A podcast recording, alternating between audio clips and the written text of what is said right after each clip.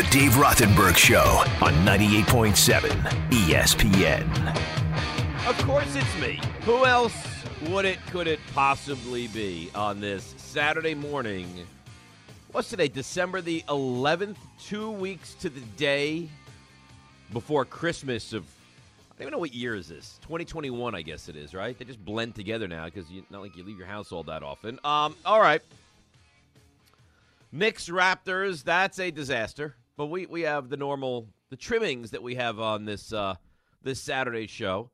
So we'll get into the Knicks in just a moment. I'm now annoyed with this team, although maybe I shouldn't be, because last week I gave you this whole spiel about how maybe this is just what they are. Again, I think this is just kind of what they are, guys. So you can get angry, but you know, losing a game in Toronto, closely contested, is kind of who the Knicks are at the moment.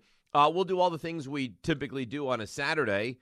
Stump Rothenberg at 10:30, of course. And then it's almost like we have no idea. Will R.J. Bell join us at 11? He might. Will R.J. Bell not join us at 11? He might not. We don't know. If he joins, great. If he doesn't, equally fine as well. So there's a lot for us to get into. The Jets, my expectation with the Jets tomorrow, I'm not even looking for a win. See, that's how bad the local football actually is at the moment, which really is just pathetic. You're a fan of the Jets. You analyze the Jets. I don't need a win. Just compete. Just don't allow 41 points. Just don't let Taysom Hill look like Johnny Unitas. That's all I'm asking for in my analysis of the Jets. Lose the game 24-17. Have Zach Wilson make a couple of plays. Have the defense not look like they have no idea what's going on, and that's a win. And then the Giants at 4 o'clock, and what a treat we get, huh? We get all day of New York football. It's not sandwiched into a 3-hour window where you can kind of rip it off like a Band-Aid and have both games done in a 3-hour span. No, not tomorrow, guys. 1-4 Jets Saints, 4-7 Giants Chargers, and you don't even have a good nightcap. You're right, you have a team that's owned by another player, as said by the other player, right? And that is the Packers and the Bears. So tomorrow, not the greatest NFL day, but what's the old adage? Even the worst day on the ski slopes is better than the best day at school. Even a bad day of NFL football is better than not having it. So Jets, 1 o'clock, 11 o'clock pregame right here on 98.7 ESPN against the Saints. Giants, the Giants aren't even 425. They're not even 425. They're like that awful nook of a 405 window where you're still ending the 1 o'clock games. You're like, oh, look, these loser teams are playing. That used to be saved for, like, the Arizona Cardinals, who were 6-10. That's what they would save it for. And now it's the Giants and the Chargers at 4:05. Now, no Keenan Allen. We know that. It doesn't matter. Mike Williams, he'll play. A.J. Guyton will play. I guess Eckler will play. Justin Herbert. And that's just to add insult to injury. Is you get to see Justin Herbert. So you don't get to see Daniel Jones, and you do get to see Justin Herbert. So really, there's not a lot of positivity surrounding the Giants in what I would just from scratch, but we'll see what they do at the end of the season. We know the GM is gone. We don't know about the quarterback. We don't know about the coach for sure either. Jets, not good, but 2 years behind the Giants. So the Giants, it's like, how could you be this bad for this long? The Jets, how could you be this bad for this long? But at least this current little regime and players are new. I guess that's the positive with the Jets. That, you know, maybe we should spend the next 2.5 hours getting into the Rangers. Maybe that's what we should do. Because am I allowed to say Yankees and Mets without Major League Baseball coming after me? Am I allowed to do that? Because I know they can't put the likeness of the guys on MLB.com. You can't. Minor league coaches can't talk to major league players. I know that. So if you're a minor league coach and your best friend is fill in the blank in the majors, you can't talk to him now, or you're not supposed to talk to him now. So there's no baseball, and there won't be for a while. And listen, the Mets should be good, the Yankees should be good, but they're not championship level teams. The football stinks. The Islanders are awful. The Devils are no good. My college basketball team is Georgetown. They lost their first game to Dartmouth this year. I don't have a lot. But what I do have is the Rangers. Should we spend the next 2.5 hours just breaking down the Rangers and how good they are, how lucky they got last night with that offsides goal or no goal, I guess, as it would be? Rangers look good, huh? First place in the division right now. That's a good-looking team. Nashville tomorrow at the Garden, following the Jets right here on 98.7 ESPN. That's a good-looking team. They're good. They're young. They're good. They're physical. They're talented. And we laughed, right? Remember that? We laughed like, oh, you think that adding a little bit of grit, right? The non-Rangers fan, even the Rangers fans, like, wait, what are we doing? Right? Dryden Hunt, Sammy Blay, Ryan Reeves, this is going to make all the difference. Well, they're tough. They're gritty. You don't want a piece of them. Trouba, he knocks a guy out every single game. And you saw Reeves last night, right? Got a little chippy. He goes over. Let's settle down, boys. You don't want a piece of me. You know what? They don't. Rangers win again in Buffalo, 2-1 the final. Well, we're not going. I would love to, but we're not going to spend the next 2+ hours dissecting the Rangers. We're not. We got to talk Knicks, people. We got it. We have to. And I heard a lot of when I told you I was concerned 3 weeks ago. Dave, it's so early. What are you worried about? 18 games into the season, what are you so worried about? And then when I brought it up 2 weeks ago, you know they were 9-13 last year. Then they turned it on. Don't worry. And then last week, they were 500. Stop it. Don't worry. So I finished the show, and I think I was done for the day, and the Knicks were also done for the day last Saturday. Because they went out there and were unwatchable against Denver. Unwatchable. So much so that Jokic, who is just a phenom, didn't even play in the fourth quarter. So you lose that game. And then you win a game. And then you get last night where you're a disaster. And then I look today at the standings, and Orlando has 5 wins on the season. And 2 of them are against you. And explain to me, and now listen, you didn't get blown out. You actually had a chance to tie the game with a 3 at the end of regulation. But explain to me how against Toronto, who scores 19 in the second quarter, 19 in the third quarter, and 21 in the fourth quarter, explain to me how you fall behind by 20 points in the first quarter and allow 31 points in the first 12 minutes. And not only that, I took note of this.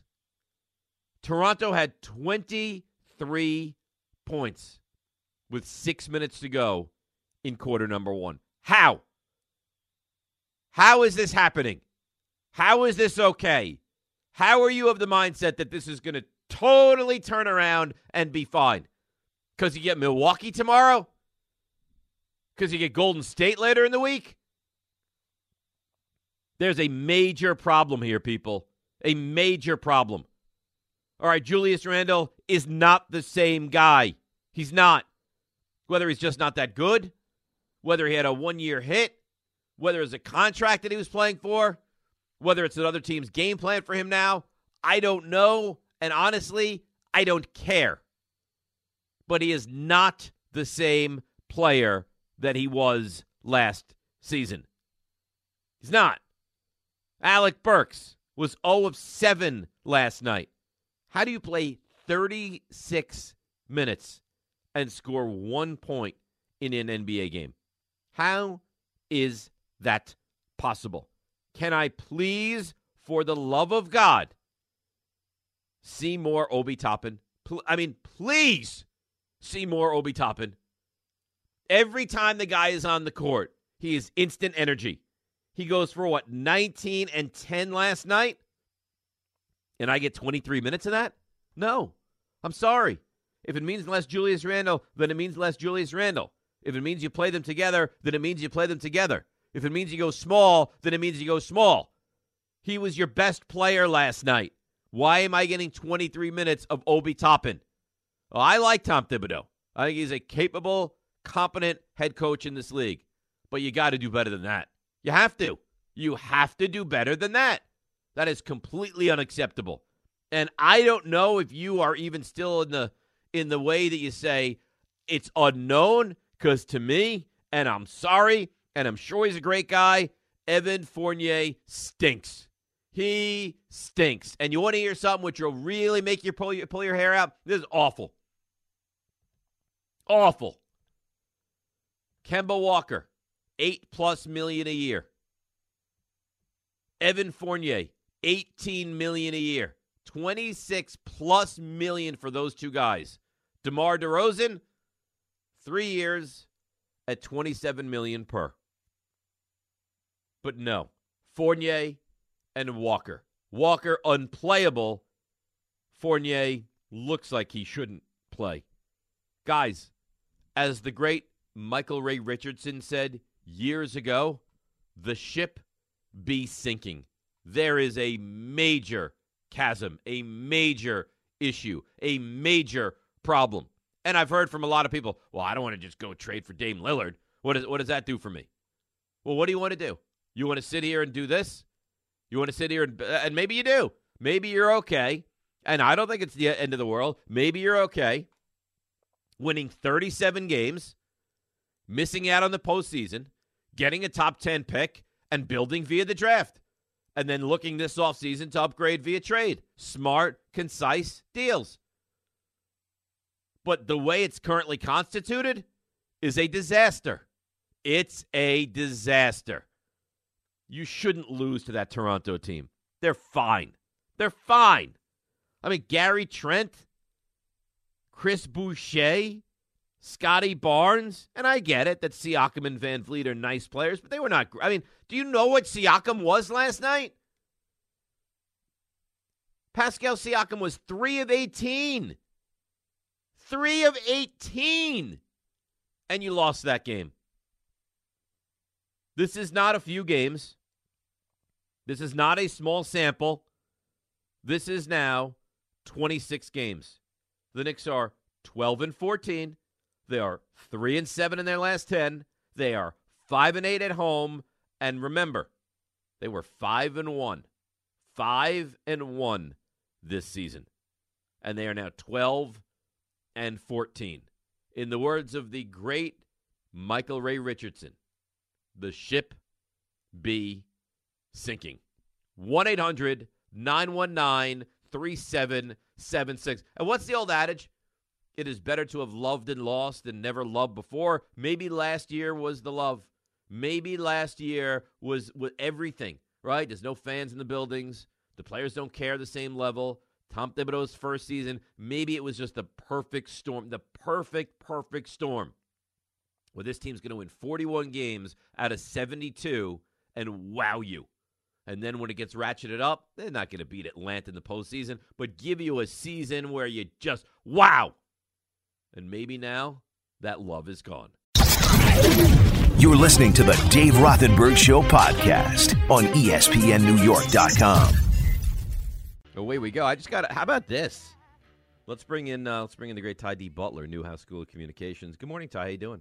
Well, before we get to the pleasantries, I just got to get something off my chest if we can. By the way, I was told this week, and it pains me to tell you this, but I will because I am this kind of open, honest friend. Someone close to me was like, I hate Ty. I absolutely hate him. That's fine. Yeah. So I'll allow you to be my sounding board, just because you're a good friend of mine. I vent to you on the list of things that should never happen. No, I don't feel like that. By the way, I'm a fan of yours, and I defended you to this person. That's fine. Okay. Look, can we get past that? Listen, don't belittle my feelings. It's not your feelings. Someone doesn't like me. Well, but don't belittle what I'm bringing to the table. It happens. I'm blessed. I'm highly favored. I'm thankful to be alive. I've got a beautiful son at home, a beautiful wife. The person can say it to my face, but whatever. Anyway, so on the list of things that should never happen, traffic at 7 a.m. on a Saturday morning. You had traffic this morning? Traffic this morning. It was not a great morning. Left the wallet at home, hard getting into the building. But now that I got that off my chest, I feel better. So good morning to you, David. I'm happy to be here with you today. I'm happy to have you. So I thought you were going to say, all these terrible things. I had traffic this morning, and I couldn't get into the building, and I lost my wallet and all these things. But hearing your voice and being on with you makes it all better. No, it does. I said I needed you to be the sounding board because sometimes you just need to get things off your chest and you feel better. and I didn't want to, like, you know, lie and say good morning when the morning hadn't been good. Hasn't been good, great so hasn't far. Hasn't been great, I but hear now you. It's good. It's good. So now I can say good morning. You feel like we've righted the ship, yes, right? Yes, we have. Like, you know where the wallet is. It's home. It's the home. The traffic is behind you. It is. The day is in front of you. Yes. You have a beautiful wife, a gorgeous son, and you and I get to spend the morning together. See, that's why they pay you all the money that they do. You are phenomenal, not just at being a talk show host, but as a therapist. I mean, this is therapeutic, as they would say. You know, we did a segment. I think it was not this week. I can't remember at this point because I'm up so early and I sleep so little. But I think it was last week. Mm-hmm. Dr. Dave. What? Dr. Dave. So this is like I provided therapy for the listeners. So this is like a love doctor knockoff. Like Stephen A. used to do the love doctor. It was better than that. It was better. So you're better than Stephen A. Smith. Well, no. Because Stephen A. was just like love advice, right? Yes. Yeah. Mine is all encompassing. If you have issues with whatever, this is I'm like wide range, and you can go anywhere. It's a much larger scope. That's what makes it better. Like the only thing that intrigued you about Stephen A's one was if there was a love issue going on. Okay. This can go anywhere. Had people calling about, you know, my little one wants to know about how babies are made. Well, I helped with that. Wow. Yeah. So can we say that you're better than Stephen A. Smith? I think we're different. You're a better talk show host than Stephen A. Smith. I think that's what you're saying. I'm not going to say that. I think that's what you're implying. Well, listen, if that's what you feel, that's your opinion. You're saying you're more well-rounded because you've taken his segment like to the next level. No, I wouldn't say that at all. I wouldn't say that at all. I would say that he might not have the same knowledge of all the sports that I do. Wow. I would go that far. Just going at Stephen A. Smith. I'm not going at Stephen A. I think we should replace Stephen A. on First Take with Dave Rothenberg. No, I would not be anywhere near as good as Stephen A. Now, by the way, if someone comes to you and needs advice on, like, you know, home appliances, like I've got a drill, you know, I've got some screws. No.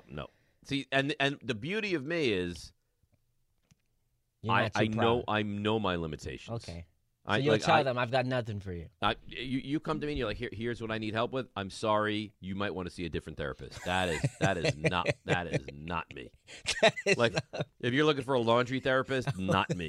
A handyman therapist, that's what not I'm me. Saying. Like home improvement. Like I'm a homeowner. Here's what I need done. No, I've got 6 weeks to do it. No, I won't even charge you for your time. So you're limited as well. I'm not limited.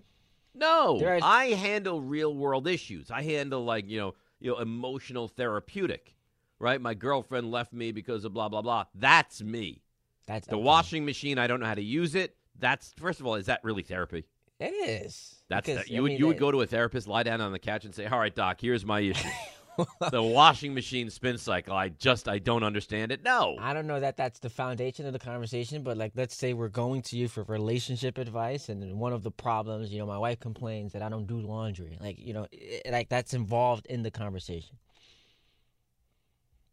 What you don't understand is I've been banned from doing laundry. Well, because you're so bad at it. Well, I'm sorry. Which, by the way, can I just say this? There are some things I'm very good at. There are some things I'm very bad at. Now, laundry is not one of my strengths. I want to ask you about this real quick, just because I found it so fascinating. So prior to having a baby, I'm not going to say who it was, but there was someone who does work on this station that had advice for me. All right. And he said, here's someone you care for. Someone I care for, sure. Well, so it sounds like it's not someone you really care for that much. But go ahead, continue. But he's like, I've got great advice for you. All right, so it's a man, and it's someone you kind of. He's like, I've got great advice for you. Is this a father? I'm not aware of his, like, parental situation. Wait. Do you know the person at all? I know the person. I don't know if they have kids. You don't know someone you work with closely is a father or not? I'm not sure. Maybe. Well, how are we supposed to take this seriously then? Because it's not really important in the story. It matters to me. Okay, so let's just assume. I would assume. How could you not know? Based on the advice that was given. Jake. I would assume this person has a child. Good morning, Dave. Good morning. Turn his mic down for a second. If I threw a random person out at the station right now, would you say that 99.9% of them, you would know whether they're a parent or not? Yes, and I'm like the only person at the station without a kid, so that's likely not true. RJ doesn't have a kid. Everyone's having kids. RJ doesn't have a kid. Santiago doesn't have a kid. Harlan doesn't have a kid. Well, if you had to say if someone had a kid, the odds are that they actually have a son or a daughter doesn't here. Anita doesn't have a kid. All right, you chose four people. How many people work at ESPN? It's not like we're flush with 650 people. Jacob doesn't have a kid. Jacob doesn't have a kid. Brian doesn't have a kid. Brian's having a kid in like a week. That's not what's on the table. Oh, it's do they have a kid or not? Brian does not have a kid. Anthony Pusick doesn't have a kid. Anthony Pusick does not have a kid. So would you say more people have kids or more people are don't have kids? I would say it's close, but probably more have children than not. Well, regardless, I know who you guys seem like you know who has kids, so who is this mystery person that we don't know? It's amazing to me that you could there's not that many people that work here. And this person gives you parental advice, and I think to myself, all right, is this someone with a child or not? And your answer is, I have no idea? I think so. Now that I think about it, I'm like reflecting on the conversation. Here's what I glean from this. You've taken you have lost major points in friendship skills. How is that possible? Jake, no? I mean, you're friends with someone. You don't know if they have a child or not. We're co-workers. I wouldn't say we're best friends. Well, friends at all. If I get remarried, he's not my best man. I think Ty should know. Yeah, you should know. I think he does. But here's the advice he gave me, and it kind of reminded me of you because I feel like this is up your alley a little bit. He said, when you go to change your first diaper, completely tank.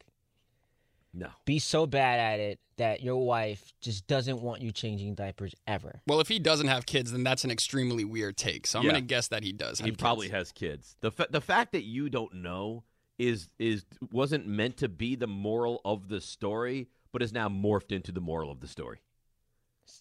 He probably does. But I said, now that I think about it and I reflect on our conversation, I would imagine he does have at least one kid. Do you believe if you mention this man's name to me, instantaneously I would know whether or not he has children? Yes, you would. You would. I'm so upset by you right now. I can't believe you've taken this. It's never come up in conversation. It's someone who does work for the station, and that was the advice he gave me. And I found it funny. Is it someone that's on air? Yes. It's an on-air personality. You don't. But you're thinking of full-time, Monday through Friday. It might not necessarily be someone you hear every day. It's just a contributor to the station. It could be a guest.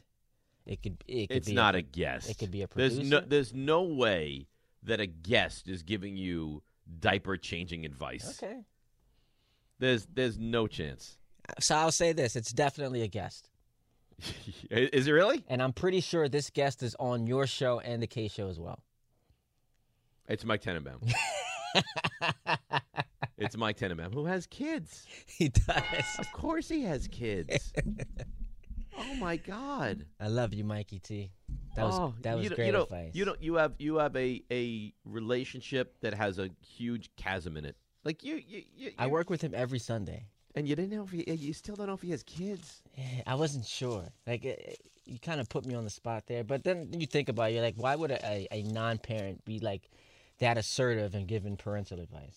No, I think if you are faking incapability when it comes to a diaper, you're pathetic. Wow. Yeah. So you think Mike Tannenbaum's pathetic? Did he do that? No, I don't think he said it as a joke. It was more tongue-in-cheek, but I just thought it would be up your alley. No, because I would never do that. You're incapable. So no, no. It's impossible for you to not know how to. The point of the story is it's impossible for you to not know how to do laundry. So you're tanking. No, it's I'm not tanking. What do you think, I'm the Houston Texans? I'm not tanking. I am not capable of laundry. It's puzzling to me. Because it's like, does this go with this? Then it's like, all right, so colors stay together and then whites stay together. Unless there's underwear involved, and then colors can mingle with white. It's too many rules. It's too many regulations. I need a handbook. It's not many rules. It's all right. Here are the light clothes. They go together. Then there's hot water. There's cold water. Hot water shrinking. Cold. No, it's too many rules. And you call yourself smart. Doing laundry requires too many rules. See, here's what you don't understand. Part of the genius of me is I know what I don't know. And I know I don't understand the concept of laundry. For the next 30 minutes, and I can name every single NBA player on the planet, and you can tell me where that person went to college. Yes. We can do random factoids about countries and origins and all these different ethnic groups. But you can't do laundry like that. That's where we draw the line as far as difficulty level. That's where we're drawing the line. Yes, because the rules seem ever-changing. One time I did all the colors together. Then it's supposed to be hot. Then the next time it's cold. Then it has a white collar. That's it. No, it is too much. I don't want any piece of it. I don't want any part of it. What I do want to do is get back to the Knicks. You're listening to the Dave Rothenberg Show podcast on ESPNNewYork.com. Alan in Uniondale. Good morning, Alan. You're next up on 98.7. Hey, what's going on, Dave? What's up, buddy? How you doing, pal? Good. Just working. Yo, so this Dame stuff, I agree with Reggie. Don't want Dame. Good up the trades. I don't want to give up our young pieces. Dame is only coming here for post-career. He wants to get his rap career off, hot 97, 105.1. He don't want to come here to win. He knows that. So he's like, where can I make more money? Alan, let me ask you this. How do you know that Dame Lillard doesn't want to come here to win? You think Dame Lillard is not interested in winning a championship? Because look at the Knicks. Like, if you really look at it, if he's a basketball mind, he knows you can't come here and win. Like, he's basically going to be in purgatory just like Trailblazers, losing the second round, get to the Eastern Western Conference Finals, lose. Sounds pretty good to me. Eastern Conference Finals sounds pretty good to me. Sell tickets. I'm trying to win. We haven't won since the 70s. Oh my God. Alan, I want to win too. All right, Alan, I also desperately want the Knicks to win. But you so flippantly, you're like, oh, now you're just a conference finals team. That sounds pretty good to me right now. When was the last time you could say the Knicks were a Western, or I guess Western never, Eastern Conference Finals team? To the prom and not smashing. I don't even know what that means. That means taking the hot girl to the prom and you're not even having sex with her. Oh. Like, you're just there. That's whack. Like, ew, that's trash. You're trying to finish this. It's not a great analogy. I mean, I understand. I get it. You want to win the whole thing. But, my God, you guys are such babies. You haven't won a playoff series since when? And now all of a sudden it's like, well, if we're not winning the whole thing, we're not – you're not the Yankees. The expectation for the Yankees, yeah, you know what? I've seen a million championships. If we get in and we don't go on a magical run, that's not what I'm looking for. But that's not what this is. So if we're, you're amazing.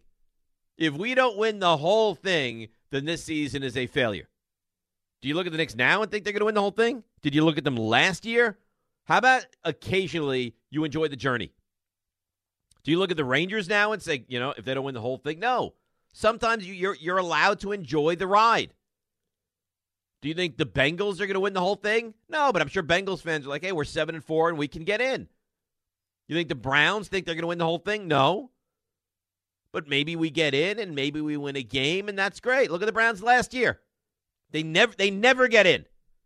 The Browns are the Knicks. They never get in. They get in, they win a playoff game, and they compete against the team that wins the conference.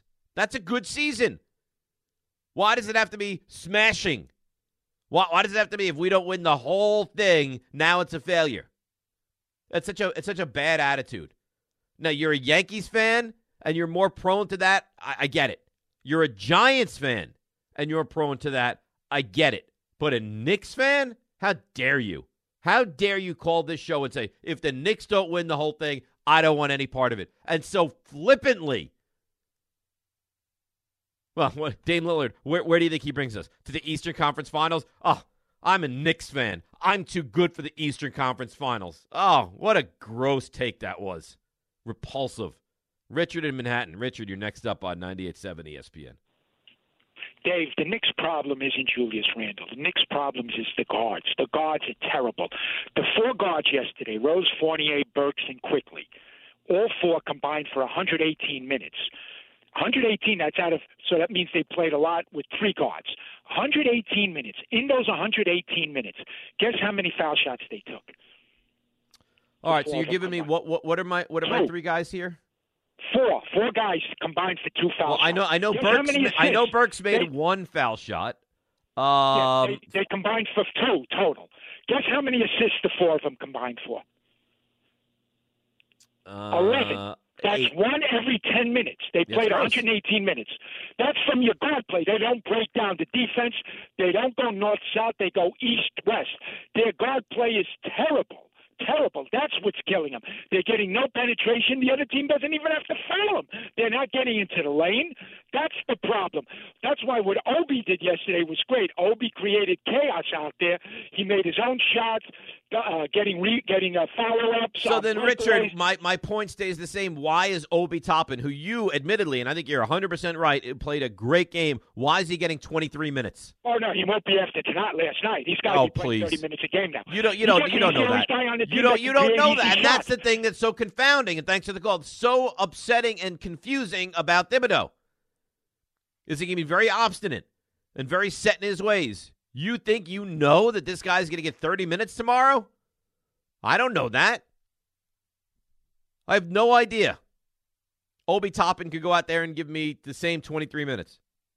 You go 19-10, you have earned your minutes. Give this guy 33 minutes a game. There's no reason he's not extending his time out there. But you're right. I mean, Alec Burks last night was grotesque. He played 36 minutes and scored 1 point. Do you know how difficult it is to be a starting guard in this league, play, not exaggerating, literally exactly 3/4 of the game and score 1 point? I think there's a real chance that Ty could play 36 minutes and score 1 point. Ty, do you believe if you played 36 minutes, you score a point? I believe I could. I could score 1 point in 36 minutes. You think you could outdo a point? I think I could hit a baby jumper, a little 8-foot jumper. I think I could do it. You'd be so overwhelmed. By the way, how has that worked out? Like, because, you know, we need to play Alec Burks more. He's in the starting lineup. Kemba to the bench. The Knicks have been dreadful since then. And I'm not saying that Kemba would, you know, make the situation better, but that hasn't exactly worked out the way. No, it's not like you benched Kemba Walker and now you've won 9 of 10, right? Yeah, and by the way, I know a lot of people want to kill Tom Thibodeau. I don't think this is a coaching problem. I feel like there has to be more blame that is sent to the front office. Well, because look at what you had last night. And I said this the other day on DPH on Rothenberg, and I stand by it. The X factor with this team is R.J. Barrett. Oh, his splits? If R.J. Barrett, if you look at the box score, solely look at the box score, and it's R.J. Barrett's done well, odds are they're going to win. If R.J. Barrett has not, odds are they're going to lose. He played 29 minutes. Had 19 points, 5 of 16 from the floor, was -9, had 6 rebounds, and 1 assist. That's a bad performance. That's a loss. I'll take it just a step further for you real quick. In his wins, he gives you 17 points. He shoots 45% from the field and 44% from 3. In his losses, he gives you 13 points, 35% from the field, 25% from 3. So, you know, like, the thing about him is he's so inconsistent. Where he rises up and you're like, all right, great, he's shooting. And there's nights where he goes up for a shot and you're like, oh, God. Like, he makes you just feel very uncomfortable when he shoots. And what's scary is, and Alan brought this up on the K-Show the other day, you're about a year and a half from having to make a decision on if you are going to offer him that max extension off of a rookie contract. And as much as we love R.J. Barrett because of his potential, we saw what he did against San Antonio. He hit, 7 threes that night. Like, you don't see it consistent enough. But how often do you see that? Exactly. You don't see it consistent enough. Like, this guy was drafted as the number 3 overall pick. This is year 3. We should see signs that he's a future all-star. And we say that we said this with Daniel Jones this week. If you're year 3 and you're still very uncertain, aren't you certain? Yeah. Right? Right? I mean, if you absolutely have no idea, don't you know? And it's the same thing here. Let me ask you a question. If you I like him, but he gives you 3/4 of the games where he's unimpressive. Maybe that's what he is. Let me ask you a question. Yeah, what do you have? Look, we watch basketball, right? So, like, when you're taken with the number 3 overall pick, what are we saying your ceiling is? Well, I think it depends on the season too, right? Like, there are certain drafts and certain years where you look at the number 3 pick and you have a lesser ceiling. But I think that R.J. Barrett, the thought was this guy has the chance to, if not be a star, be like just a perennial all-star. Yeah, it was a three-player. And he's not that guy. It was a 3-player draft. We looked at it. We said it was Zion, Ja Morant, and R.J. Barrett. Correct. We knew R.J. was the lesser of the 3 players, but we also thought this guy could be an all-star. Have we seen that sign yet, that he's a perennial all-star? No. If I told you right now that R.J. Barrett was headed to the All-Star game this year, you would say, how is that possible? No, right? Yeah. Like, it doesn't make sense. And that's what they are right now. They're a team that doesn't make sense. It also tells you that, I know we got to get to a break, your team's not drafting really well because you've had a lot of lottery picks. Kevin Knox, Frank Ntilikina. I know Obi Toppin's playing a lot better this year. He's been better of late. He's been better of late, but still hasn't tapped into that. Well, it's been better of late, right? You took Toppin. You took R.J., who again, he's not bad, certainly. Yeah, but he's not a perennial all-star. We just talked about that's what you really like. You need these high-end lottery picks. You got to hit on them. If you're building through the draft, you got to hit on your picks. You're right. And by the way, the next person that says Mitchell Robinson is so good, stop it. Mitchell Robinson is a guy that has maybe limitless potential that never meets it. Ever. He'll give you like one game, and then he vanishes. You're listening to the Dave Rothenberg Show podcast on ESPNNewYork.com. So, Jake, who I think your goal is to put me in a good mood, right? Like, you care for me, and you want me only to have good things, right? Always, Dave. That's why I played this song. Well, and I see that. But then I don't know why you just told me what you told me. So we're in a break, and because we are very good friends, Jake and I. He says, have you heard this stat? I said, what's that, Jake? He says, and he's giggling as he says, you know, the Giants haven't had a running back or receiver score a touchdown since October. Well, here's, like, all right, Dave, you're back. Talk to you. Here's the thing, Dave. Unlike Ty, I'm not coming at you to, be a jerk. I'm a Giants fan too, so I'm in the same boat you are. The fact that the Giants... You are weeping with me. Well, I'm also in the same boat as you that the Giants have kind of made me numb to everything. So I don't care. Exactly. So I see that, and I don't even care. The Giants haven't had a running back or receiver score a touchdown since October. It's December 11th. It's been a full month. And then you hear the giggling of Ty, and then Ty. As if he has, yes, the Jets to fall back on, who are so sensational. Strangely enough, the Jets haven't made a tackle on defense also since October. Mm-hmm. The Giants, since that Super Bowl in 2011, have the fourth worst record in all of football. They are so bad. And what bothers me so much, and I think that most people that hear my voice will agree that are Giants fans, you do not care. Like, it doesn't matter. The Giants played for, like, my week typically, and you say this is pathetic or this is great, whatever, is... the Giants, and I think about the game, and then when the weekend gets here, I get excited for the game, and then it's game day, and then now it's kickoff time, and there's this level of here we are, we made it to game time, and everything else in the entire world goes out the window, and it is the Giants. I don't have that. They kick off the game, and I'll be honest with you, I don't care. I watch it because it's in my DNA. Like, I love the Giants. I've loved them since I'm a little boy. My father loved them. My grandfather loved them. I love them. I will always love them. But watching the Giants is a chore. It is. It's like doing laundry. Dave, can I ask you a question? Yeah. So I'm a Giants fan as well, but I don't know if this makes me a fraud fan, but over the last several years... You really want to go here? Do you really I really do want to go here. Because if you're saying, I don't know if it makes me a fraud fan, I have to think it probably does. No, because I feel like a lot of people listening probably feel the same way. Well, then maybe there's a lot of frauds. Maybe there are. You're the one that brings this to the table. I'm going to bring it up because I feel like a lot of people listening will agree with me. I'm a big Giants fan, but over the last several years, I care more about my fantasy football teams. I really do, because maybe it's the slow starts that the Giants get off to. I think at some point during the season, you care more about your fantasy football teams. That's fair. At week one. And week one, I'm into the Giants and my team. I don't think week one against the Broncos, you were like, oh, Cal, if Melvin Gordon can run for 86 yards here, I wouldn't know. You were focused on the Giants. I'm not saying that, but usually by week four, the Giants are 1-3 or 0-4, and I'm like, you know what? I threw a few $100s into my fantasy team. I don't disagree with you. So no. That doesn't make me a fraud. They've done this themselves. Now, if you say, I don't watch anymore, then you're a fraud fan. But to say you don't care, to care about what? What are we supposed to care about? They're 4-8, and they're fortunate to be 4-8. What am I in a season that you were supposed to be, an absolute playoff contender, where 500 has teams in the playoffs right now, and the Giants can't get a whiff of that? And let's be fair. What's the rest of the schedule? It's at the Chargers, loss. At the Eagles, loss. Home to the Cowboys, you'll lose that. At the Bears, God knows, in Washington, who might need that game. There is a real chance that you're staring 4-13 in the face. Isn't that a good thing, though, Dave? But here's the thing, and this is why they've put you in this just most uncompromising position, Ty. Because do I know that the head coach is going to be back? I've heard that he's probably going to be back, but I don't know.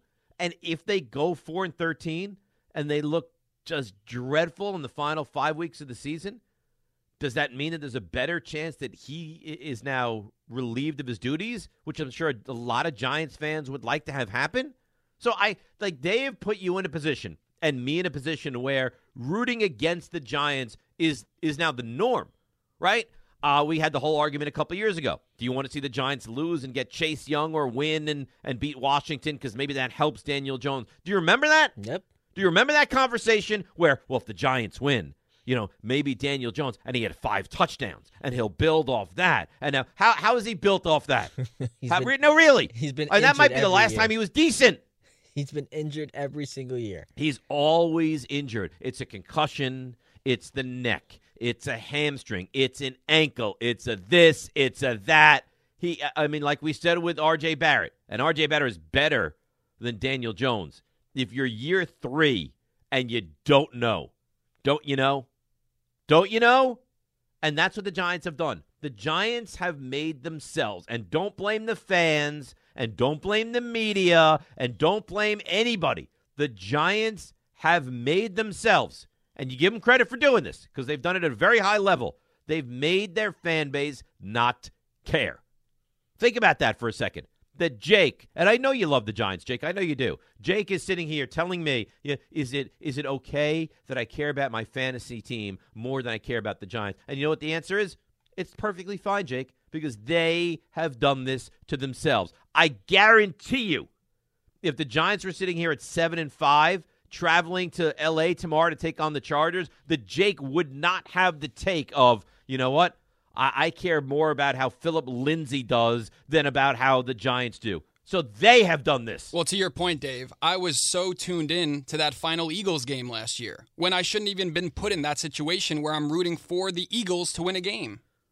And the Giants were frauds last year, but the thing is the division was, and I think this is fair to say, like the worst division you've ever seen in the history of football was so bad that they actually gave you an iota of belief that they can make the playoffs. Not because they were good, just because the division was so bad. It's devastating. There is a generation of Giant fans who are so far removed from this team being great, like that Super Bowl that you won in 2011. I know you had the appearance in 2016 in the playoffs. So far removed from this organization being functional and a winning culture, right, that it almost like it doesn't exist anymore. It's almost like it doesn't exist. I wouldn't say that. I wouldn't say that because they've won 4 Super Bowls, and they've won 4 Super Bowls since 1986. Guys who are younger than you, I'm saying, Dave, like they're not accustomed to seeing this team contend and win. And I live this firsthand because I have an 11-year-old who is obsessed with sports, and he is so turned off by the Giants. And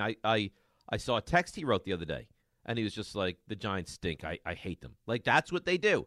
They are turning their fan base off. Think about this now. Think about the state of New York football. So you mentioned it, and you're right.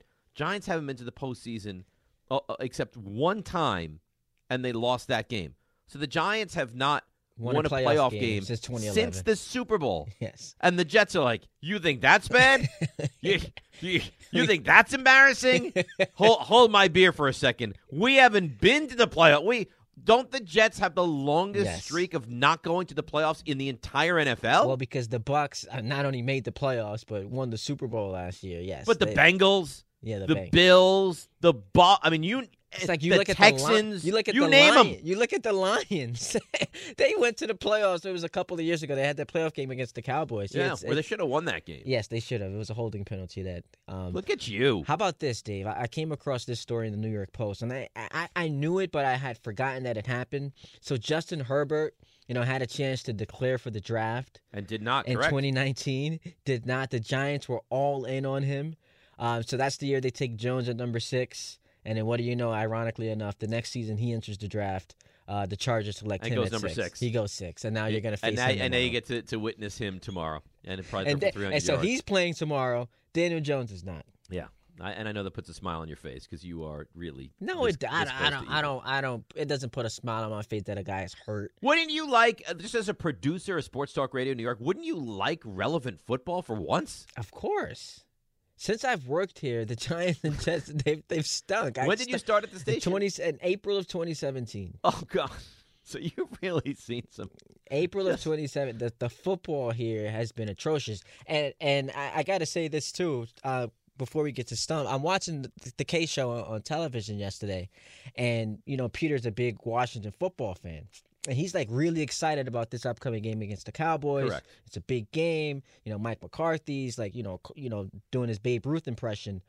To sit here and think that could be you, because it's not like the Washington football team is great. They've got Taylor Heineke. They're 6-6, and he's excited about potentially what could be a season-changing game. But here's the difference. That could be you. Here's the difference, though. Here's the difference, because the division's so bad, terrible.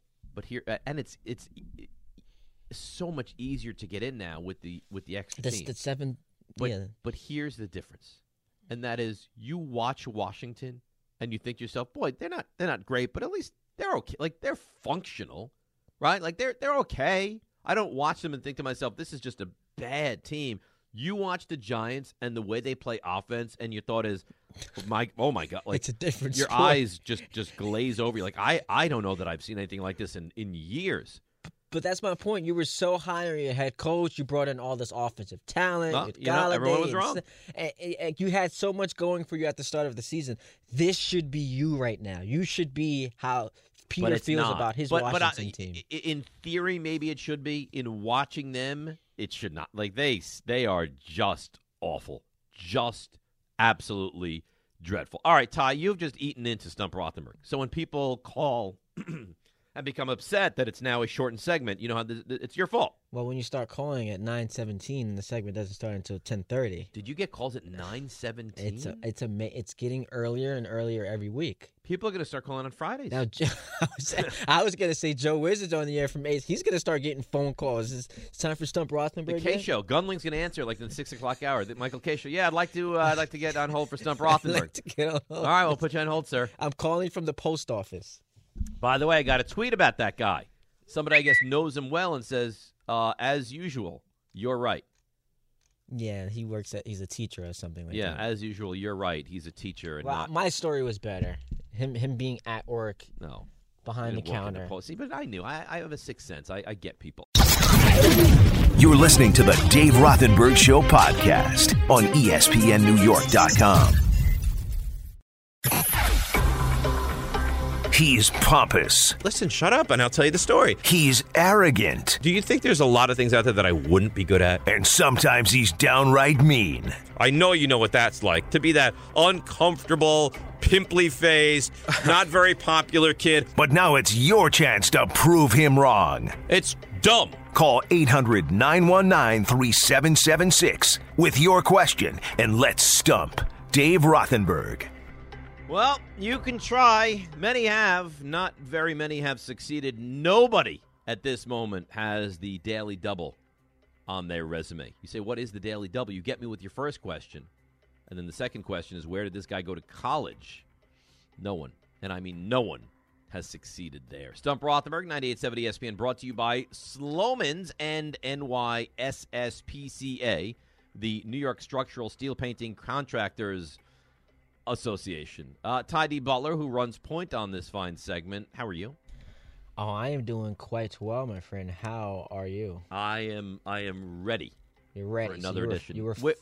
Where are we? Give me an updated standing. You were 14-2 last week, bringing your overall record as we close 2021 to 358-74. So you've actually got a chance in the next couple of weeks, or maybe if you're brilliant today, to get to 300. Clear of the 500. Where are we? 358-74? Yeah. I don't think we'll get to plus 300. I mean, you're really close. It's not that far. We have to get plus 16. Plus 16. We'd have to go 16-0 or 17-1. Yes. Feels unlikely. But you know what? Never say never. Never say never. Never say never. All right. Are we ready to go? Oh, we are ready to rock and roll here. All right. I like this. We don't get a lot of this. Will in Chappaqua has a food question, I'm told, on Stump Rothenberg. Will, welcome. Have at it. All right, Dave.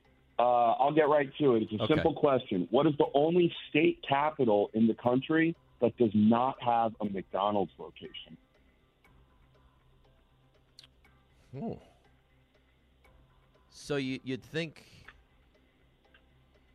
It's a nice question, right? It is a nice question. So my initial thought would be like a Vermont, an Alaska, a Montana, but Helena's a big city. The smaller ones is Vermont, which would be, I believe, Montpelier. Can't be a Florida, obviously not a New York, not a Sacramento, not an Oregon. I'm going to go Montpelier, Vermont, because I believe that is, if not the smallest, one of the smallest state capitals. So that will be my final. You're electric, Dave. That's right. Wow. Have you been called electric before? Well, I mean, if you are, then you are. That's 1-0. That's 1-0. Let's go. That, by the way, Great question. That's a good question. I'm living up to the high praise you gave me last segment. That's a good question. You know why? You're like turned on by the question.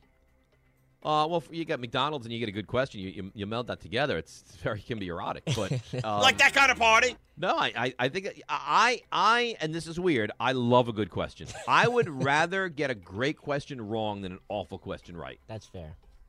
Steve in Brooklyn, who typically brings it pretty strong. Steve, you're on Stump Rothenberg. David, there really should be a lunch or ESPN swag bag or something for the first Daily Doubler, I have to say. Well, you know what? I don't know that ever happens, to be honest. That's a good point. Okay, I got a topical baseball question, actually, for you. Okay. Recent and well-deserving Hall of Famers Minnie Minoso and Jim Catt are two of four players to have played games in the 50s, 60s, 70s, and 80s. Give me one of the other two, or both if, you're that brilliant. So Jim Cott and Minoso. See, I think Jamie Moyer did it, but you're looking 50s. Yeah, I'm saying. I know. So you're looking 50s, 60s, 70s, and 80s, right? Yep. 4-decade players. I think Tim Raines might have done it as well. He did. Did Tim McCarver do it? Tim McCarver is one. Yep. And so who did you get? You gave me Minoso and Jim Cott. And didn't Minnie Minoso go 5 decades? He did go 5 decades. Yeah, he only played like one game in the 80s. So you gave me Cott and Minoso. I gave you McCarver, and there's one more outstanding one, but I've already gotten it correct. Yes. Right. If you want to try to get the fourth one, have at it. Is it Willie McCovey? It is Willie McCovey. Brilliant job, Dave. Thank you. Electric, my friend. Electric. Do you feel like today is different than other days? Yeah, it feels different. This is like one of those games. It feels like one of those days. All right, let's go to Mayhall in Elizabeth. Mayhall is on Stump Rothenberg. Hey, I got one for you, Dave. Okay. All right. There's only been 2 sports that have been played on the moon. One of them is golf, of course. I think you're probably familiar with the famous Alan Shepard golf shot. What's the other sport?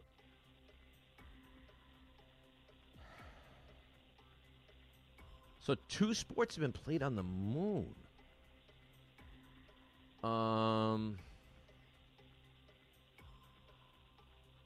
If you understand, we're using the term playing the sport very loosely. No, I know. Of any yeah.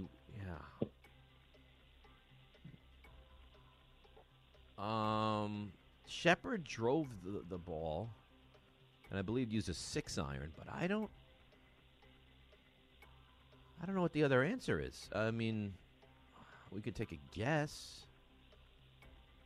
Another sport that's been played on the moon.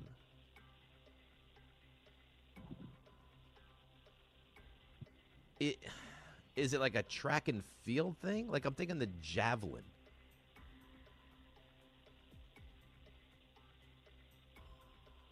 Or a discus.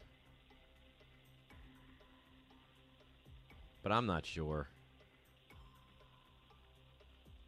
I'll go. But it's much less – so you would agree this is much less known than the golf one, right? Absolutely, which is why I framed the question the way I did. I like what you've done. I don't know. My best guess is it's some kind of a throwing. I'm going to guess javelin, but very uncertain.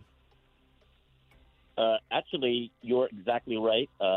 It was the javelin. Wow. It was on the same exact mission, Apollo 14. I never knew that. Edgar Mitchell threw a javelin. He actually called it the first Lunar Olympics, and his javelin went further than the golf ball. You see what we learned? Thank you for that. By the way, Uncle Jimmy tweets in, Rothenberg's a smart dude, but he can't pronounce the capital of Montana. First of all, he spells capital wrong. Second of all, Helena is the capital of Montana, and that's how you pronounce it. Wow, can we get the Jets and Giants to play on the moon so we don't have to watch them tomorrow? 3-0. Michael Strahan isn't he going to the moon today? Is that a thing? Or somewhere? Yeah, isn't he going into space today with Jeff Bezos? I'm not. You didn't know this? No, I didn't know that. I did see that. Yes, I think he's going. But how? First of all, Uncle Jimmy. Rothenberg's a smart dude, but he can't pronounce the capital of Montana. He spells capital wrong, and it is Helena. Yeah, but when you try to butt actually someone and then you're wrong, it's always embarrassing. Now he's going to say it's Helena, but it's and I've heard both, but it's actually pronounced Helena. All right, that's what 3-0. It's 3-0. Let's go to Luke in Connecticut. Luke, you're on Stump Rothenberg. All right, Dave. Let's go Rangers. Let's go, baby. Rangers streak ended this week. The streak ended this week, so let's see if But a new one started last night. Yeah, well, one game is in a streak. Yeah. Anyway, so the movie The Longest Yard, the remake with Adam Sandler. Oh, what a terrible movie, by the way. It wasn't that bad. God, the original was so much better. That's fine. Go ahead. What do you got? Oh, yeah, no, the original was better, but, I mean, it's entertaining. There was three wrestlers in that movie. Name them. Goldberg was in it. You don't need their real name. I know Goldberg was in it. Uh-huh. I don't know that. Wasn't Steve Austin a guard? Yeah, well, he was a running back, but yeah. Yeah, but he was a guard who then played fullback, I believe. Oh, yeah, guard. I thought you meant position on the field. Yeah. No.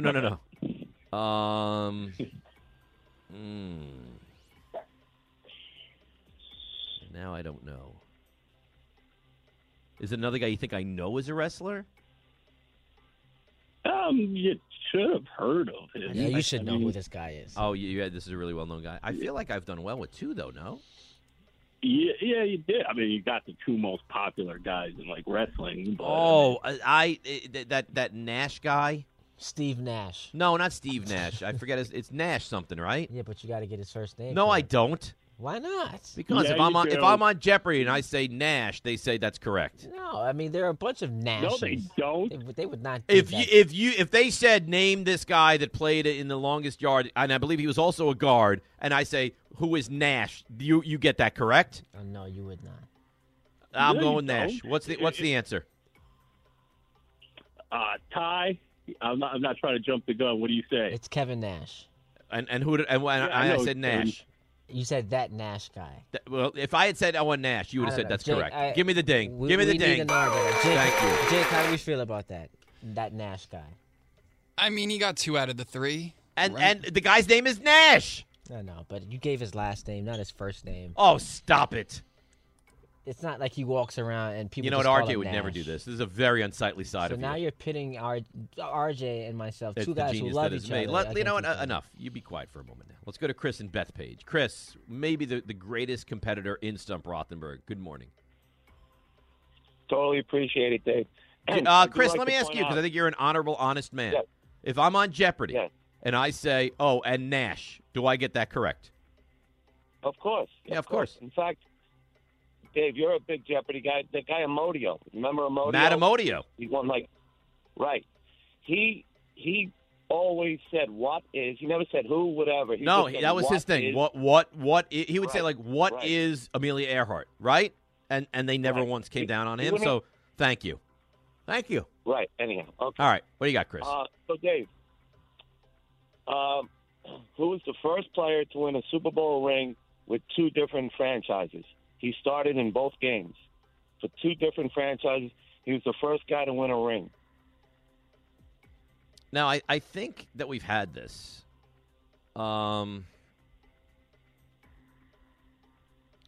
think it's I think it's like because Peyton Manning has done it. I think it's God, who was it? It was like Drew Pearson or Preston Pearson. I think it was Drew Pearson was the answer. But the thing is that we've had that recently, so I don't even want to take credit on that. No. Well, so your answer is Drew Pearson? Is that wrong? You make it sound like it's wrong. Yeah, Drew Pearson was not the answer. Oh. And it's not Preston Pearson either? And it's not Preston Pearson. Oh. No. Well, now I'm now. And you could look it up. It's the right answer is what I'm going to give you. And you've heard of the guy. He became a college football coach too, in the '80s. So he's the first player to win. Yep. I can even tell you the two franchises you want him from. You can look it up. He started for both. I thought it was the Colts and the Cowboys, but I guess I'm wrong. I don't know the answer, so you can have this one. All right. Bill Curry, who became a college football coach, he was the center at Alabama and Kentucky as well. Right, and he was the center for the Packers first Super Bowl, and then he came back and he won one with the Colts in 1970. Oh, you know what? I think I was asked. Okay, I think I was asked in each conference. But you know what? But that would be the same because Packers and Colts. Yeah, I don't know. I know. We're gonna have to do a little research. It's on an answer. I've heard it before. I've heard this trivia. We're gonna have to do a little research on this. We're gonna do a little research. We'll put you on hold, and if in fact you are correct, then we will we'll give you the props that you deserve. So there's a chance, a very good chance, that you participate in round two of Stump Rothenberg. We continue with Stump Rothenberg. We're brought to you by Sloman's and NYSSPCA, the New York State Structural Steel Painting Contractors Association. We've done some reconnaissance, whatever the word is, and we've determined that it looks like Chris and Bethpage is right. So that puts us at, 4-1 today, Ty? Is that right? Yes, that puts us at 4-1. Okay. So let's take a couple more, then we'll do the round two. Let's go Taylor and Hewitt. Taylor. You're on Stump Rothenberg. All right, Dave, I got a baseball question. Okay. Craig and Kevin Biggio were the second father-son duo to hit for the cycle. Who was the first? That's a good question. So you think maybe... So the Bonds got to be too easy. Could it be the Griffeys?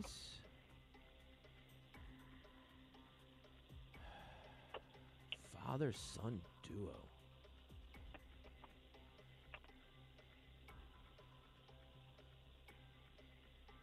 That's a good question. You there? Yeah, I'm thinking. I don't know. Are you there? This is a tough question. See, this is not going to be it's not going to be Griffey. It's not going to be Bonds. This is gonna take me forever. I don't know. I'm gonna have to take the L on this one. It's a nice question. What's the answer? Gary and Darryl Ward. Oh, Darryl Ward did it, I think, in 2004. But I didn't know Gary. All right, well, good for you. Put him on hold. He gets it. It's 4-2. That's a tough question. It's a good question though. Let's go to John in North Bergen. John, you're on Stump Rothenberg. What's up, Dave? What's going on, John? I'm just going to get right into it. Real quick question as a deranged Giants fan as you, because I am too. Okay. This is a layup for you. Oh, here we go. Which means it's going to be impossible. Go ahead. All right. The 1990 NFC Championship game. Yeah. Who caused the fumble on Roger Craig where LT recovered with 33 seconds left? I think it was Eric Howard, number 74. Hello. How do you not hear me? I'm sitting here talking. So Montana. Oh, no. I'm upset with the man.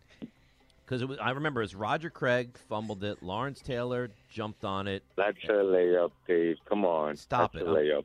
So was it Eric Dorsey? I think it was. I'm pretty confident it was Eric Howard, but now I feel like maybe it's not. I'm going to say Eric Howard. I know you don't like final answer, but is that your final answer? Yeah, final answer. You got it right, sir. You know what I loved about that phone call? Number 74, Eric Howard. He said, I'm going to get right into it, and then it took him 20 And then he just seconds. Went on and rambled on and on and on. Loved it. All right, what is that, 5-2? 5-2, baby. All right, so we have two people participating in a chance at the Daily Double. Yes? That is correct, my friend. Chris, I know Chris. He's going to ask one that's nearly impossible. Now, can we redefine the parameters, please? 80s, 90s, 2000s, NBA, skill position player, NFL, right? That's what it's supposed to, in theory, be, yes? Yes. All right, let's go to Taylor in Hewitt. Taylor, to be the first ever to accomplish the Daily Double. Taylor. Taylor. That's devastating. It's devastating for him, not for me. That's not what you want, but I know Chris is ready to rock and roll. Chris is ready to rock and roll. Chris, it does make sense that it would be you. Where you going, Chris?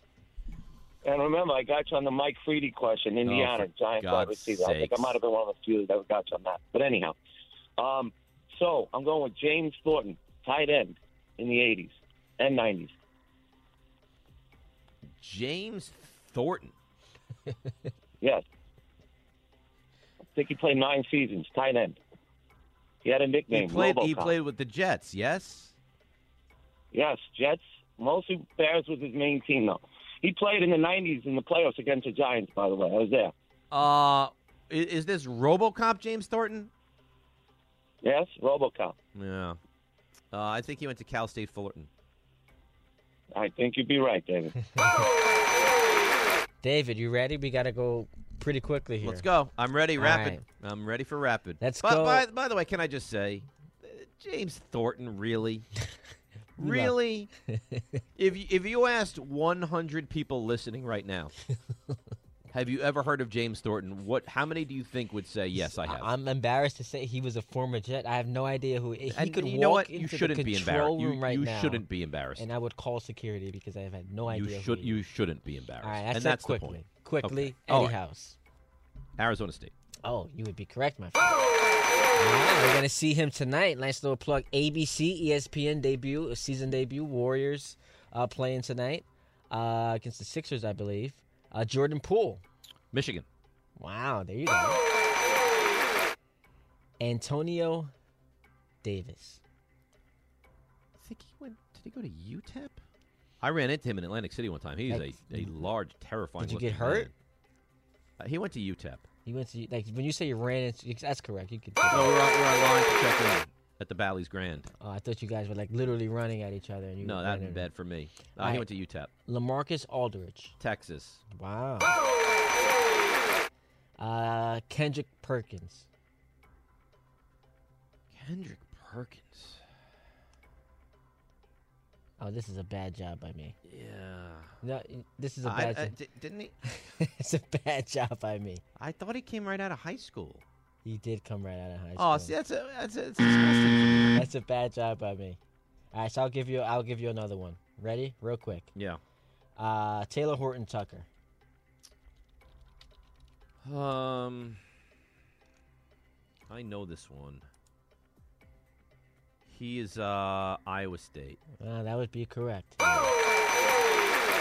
There you go. 5-0. Mm-hmm. So that gets you to 11-2 on the afternoon. It's the morning, but that's a good job by me. Well, it depends on where you are. It could be the afternoon somewhere. Well, most people listening, I think it's the morning. All right. Know.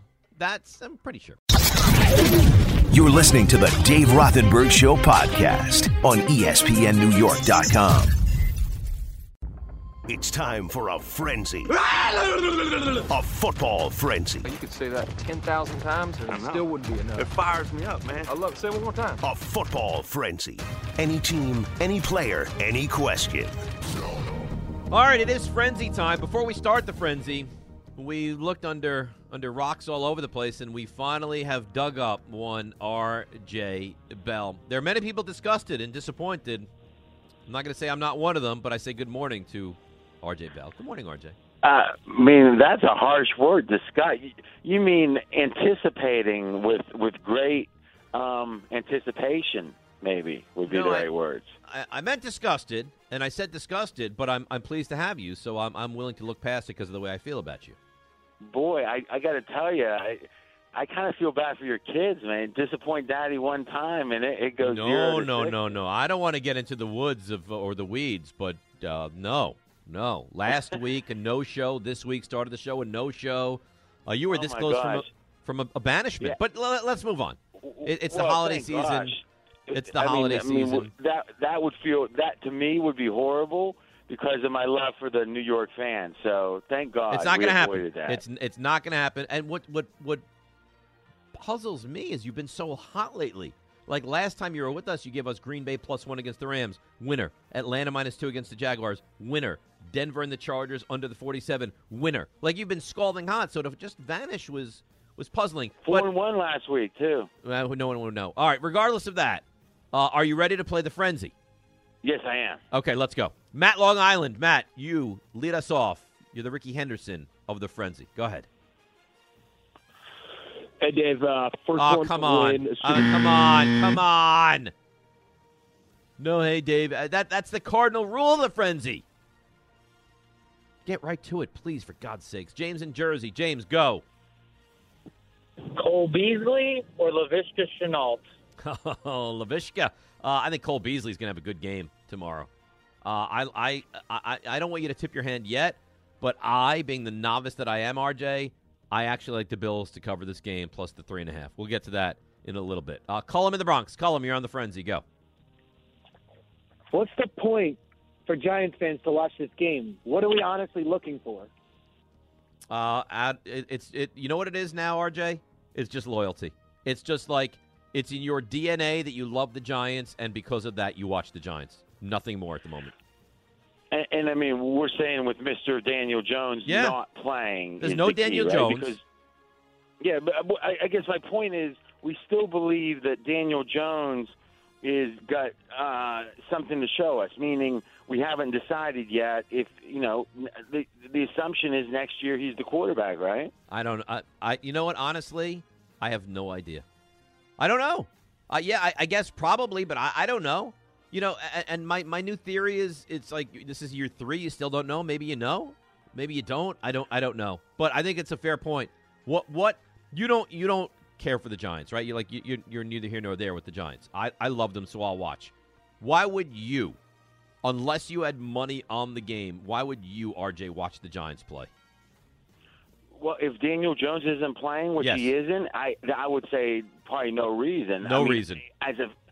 What I'd be looking at as a fan even would be is the team making strides in the right direction? Because to some degree, Judge is a question mark too, right? I think everything is a question mark. The GM is gone. The quarterback is a question mark. The coach is a question mark. We'll see how these final 5 games play out. Nick in Brick is on the frenzy. Do my Bills stand a chance to bounce back against the great Tom Brady this weekend? What do you think, RJ? Do the Bills stand a chance to bounce back? Yeah, so this one is 3.5 now, Tampa Bay favored. Now, the first thing to say is that is a clear favorite for Tampa Bay beyond the home field. And back in the day, it was 3 points, and so you would say 3.5 is just a smidge more. But home field is down to like 1.5, 2 points. It matters what game it is. It's really lessened this year, and last year it lessened too, home field, but there was no crowd. Right now there's a crowd and it still is below 3, so this is Tampa clearly the better team, and this is the Bills team that not that long ago, before the Indy game, before the game last week, Monday night against New England, a lot of people thought the Bills were the best team in football. So this is a team that's, if you like the Bills here, you're buying low. And I don't, though. I really don't. I think the Bills were a little bit fool's gold. I think the strength of schedule. I mean, let me ask you. They built the team to beat Kansas City. You set aside that Kansas City game, which, again, they got to get credit for it. What's their best win other than that? They don't have a lot of great wins.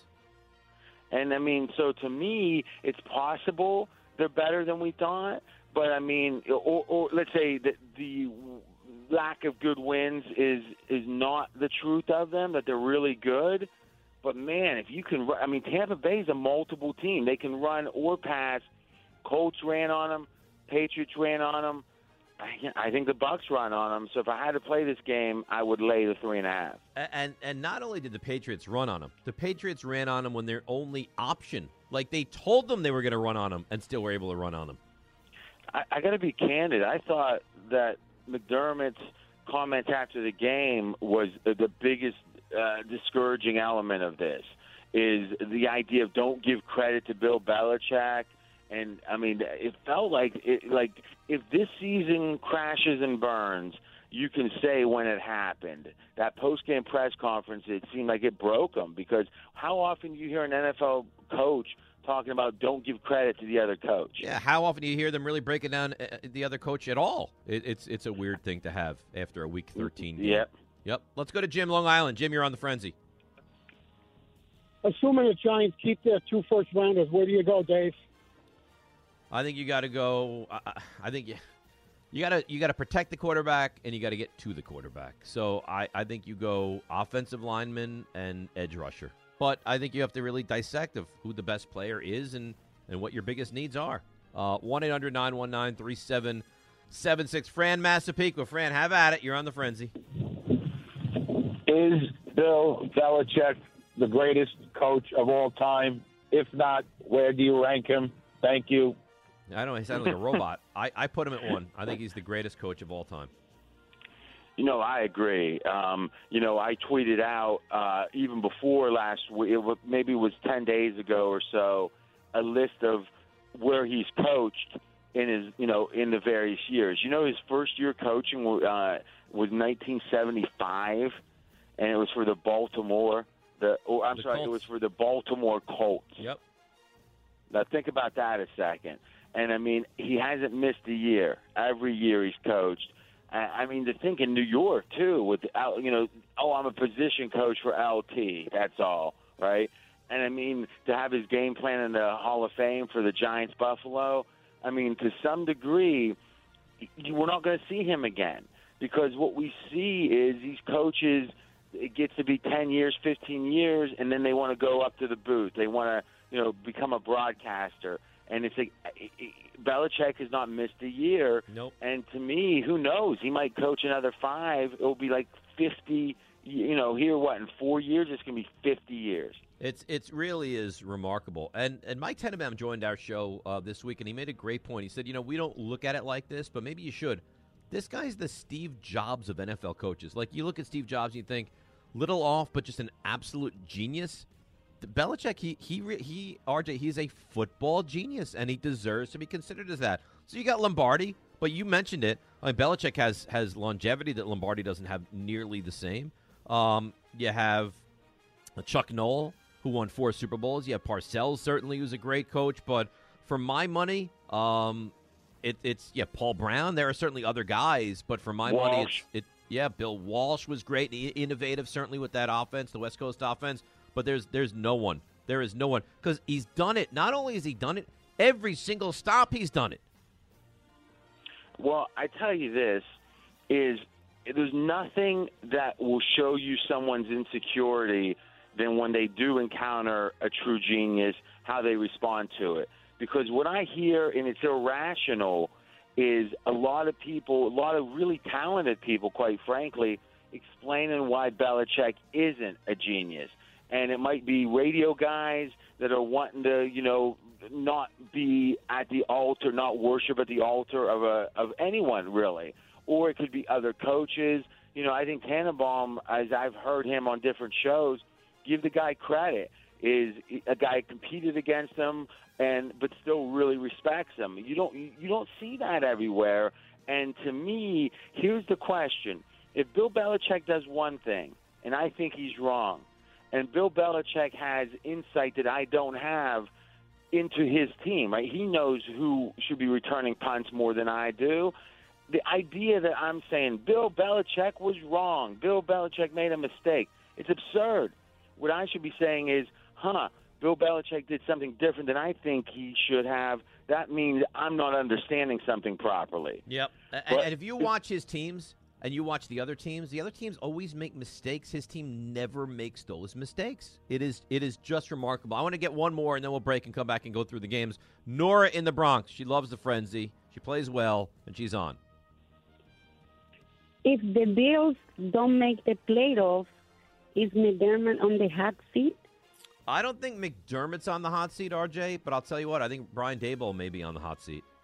There's already some rumblings there that there's not a great relationship between those two. I think McDermott said something about Daboll. You're not going to fire McDermott. I would be shocked with that, but I think you will make a change. Well, remember now, McDermott and Daboll, and I would say Daboll more so, wasn't he the biggest surprise this offseason?